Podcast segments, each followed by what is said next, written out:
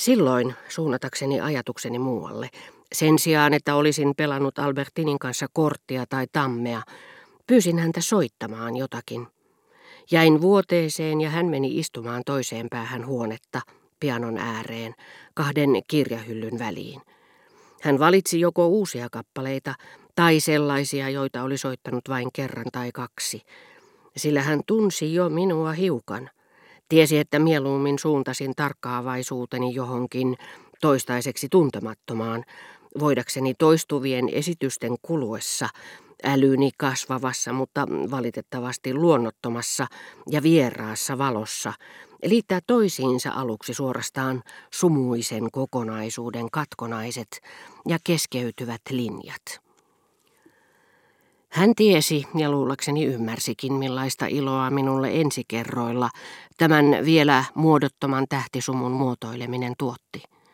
Ja Albertinin soittaessa sain näkyviini hänen tuuheasta tukastaan vain sydämen muotoisen mustan kiharan, joka myötäili korvaa kuin jonkun Velaskeesin prinsessan nauharuusuke.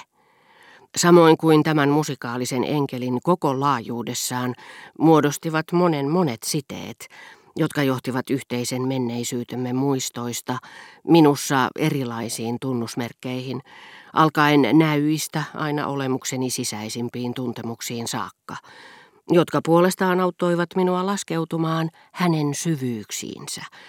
Samoin oli hänen soittamallaan musiikillakin laajuutensa. Se koostui aiheitten, teemojen erilaisesta näkyvyydestä – riippuen siitä, olinko onnistunut valaisemaan niitä, liittämään toisiinsa rakennelman linjat, kokonaisuuden, joka minusta aluksi oli näyttänyt olevan kauttaaltaan sumun peitossa. Albertin tiesi olevansa minulle mieliksi tarjotessaan ajatuksilleni toistaiseksi hämärän peitossa pysytteleviä teemoja ja tilaisuuden näiden tähtisumujen muotoilemiseen – hän arvasi, että kolmannella tai neljännellä kerralla älyni oli tavoittanut ja näin ollen sijoittanut samalle etäisyydelle sen kaikki osat. Ja koska se ei enää voinut suhtautua niihin aktiivisesti, oli vuoron perään singonnut ja seisahduttanut ne samalle yhdenmukaiselle tasolle. Hän ei kuitenkaan vielä siirtynyt uuteen kappaleeseen, sillä vaikka hän ei ehkä oikein hyvin ymmärtänytkään sisäisen kehitykseni kulkua, hän tiesi, että älyni onnistuttua paljastamaan jonkin sävellyksen salat. Se oli useimmiten ikään kuin vastalahjaksi tavoittanut tuhotyönsä kuluessa hyödyllisen ajatelman, idean. Ja kun Albertin sitten jonakin päivänä sanoi, tämän vihkon me annamme Françoisille, jotta hän kävisi vaihtamassa sen toiseen. Maailmassa saattoi silloin olla minua varten yksi sävellys vähemmän, mutta sen sijaan – yksi uusi totuus. Tajusin niin selvästi, kuinka mieletöntä olisi olla mustankipeä neitivään töin ja hänen ystävättärensä takia, Albertin, kun ei yrittänytkään tavata heitä ja oli kaikista mahdollisista lomakohteistamme itse poistanut Montjouvainin lähettyvillä sijaitsevan Combreen, että pyysin häntä usein soittamaan minulle vääntöin sävellyksiä ilman, että se tuotti minulle kärsimyksiä. Yhden ainoan kerran vääntöin musiikki oli epäsuorasti herättänyt mustasukkaisuuteni.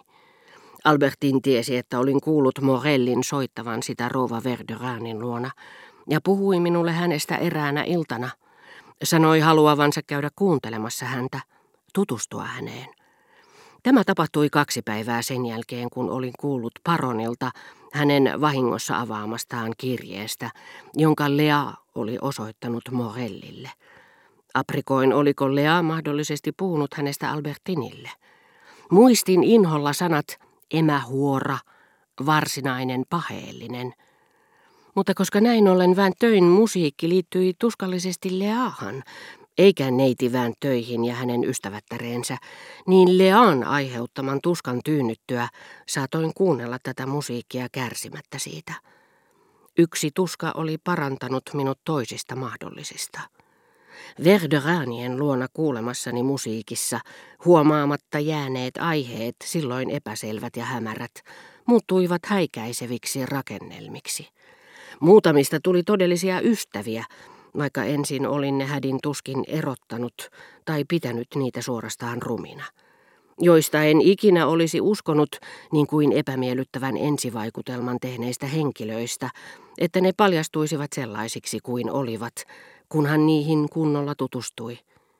Näiden kahden olotilan välillä oli tapahtunut todellinen transmutaatio.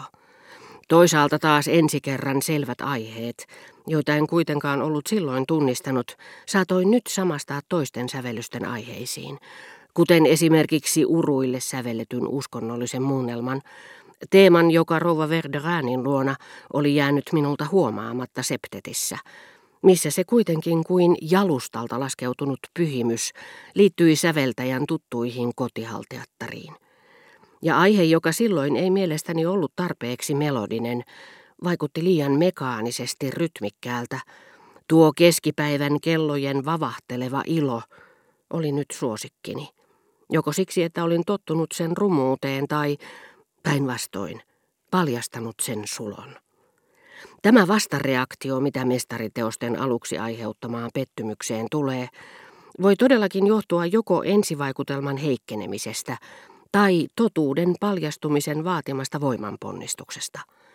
Kaksi hypoteesia, jotka koskettavat kaikkia tärkeitä kysymyksiä. Taiteen todellisuutta. Todellisuutta. Sielun kuolemattomuutta. Niiden välillä on valittava. Ja mitä vääntöin musiikkiin tulee, valinnan mahdollisuus esiintyi kaiken aikaa useammissa muodoissa. Tämä musiikki tuntui minusta esimerkiksi todemmalta kuin kaikki lukemani kirjat. Välillä ajattelin sen johtuvan siitä, että se mitä elämässä tunnemme ei esiinny selvinä ajatuksina, joten sen kirjallinen, toisin sanoen älyllinen käännös täsmentää, analysoi sen, mutta ei luo sitä uudelleen kuten musiikki, missä sävelet tuntuvat taipuvan olemuksemme mukaisesti, synnyttävän uudelleen sisäisen ja äärimmäisen tunteiden huipentuman, juuri sen, joka saa meidät aivan erityiseen hurmioon, jonka aina silloin tällöin tavoitamme, pystymättä silti sanoessamme esimerkiksi, miten ihana ilma, ihana auringonpaiste, välittämään sitä lähimmäisellemme, jonka sama aurinko ja sama sää saavat värähtelemään aivan eri tavalla. Van Töin musiikissa esiintyi haavekuvia, näkyjä, joita on melkein mahdotonta kuvailla ja melkein kiellettyä ihailla, koska kun uneen vaipuessaan tuntee niiden ylimaallisen lumovoiman hyväilyn, juuri sillä hetkellä ajatukset ovat jo meidät jättäneet. Silmät sulkeutuvat, ja ennen kuin ehdimme tutustua sanoin kuvaamattomaan näkymättömästä puhumattakaan, uni tulee.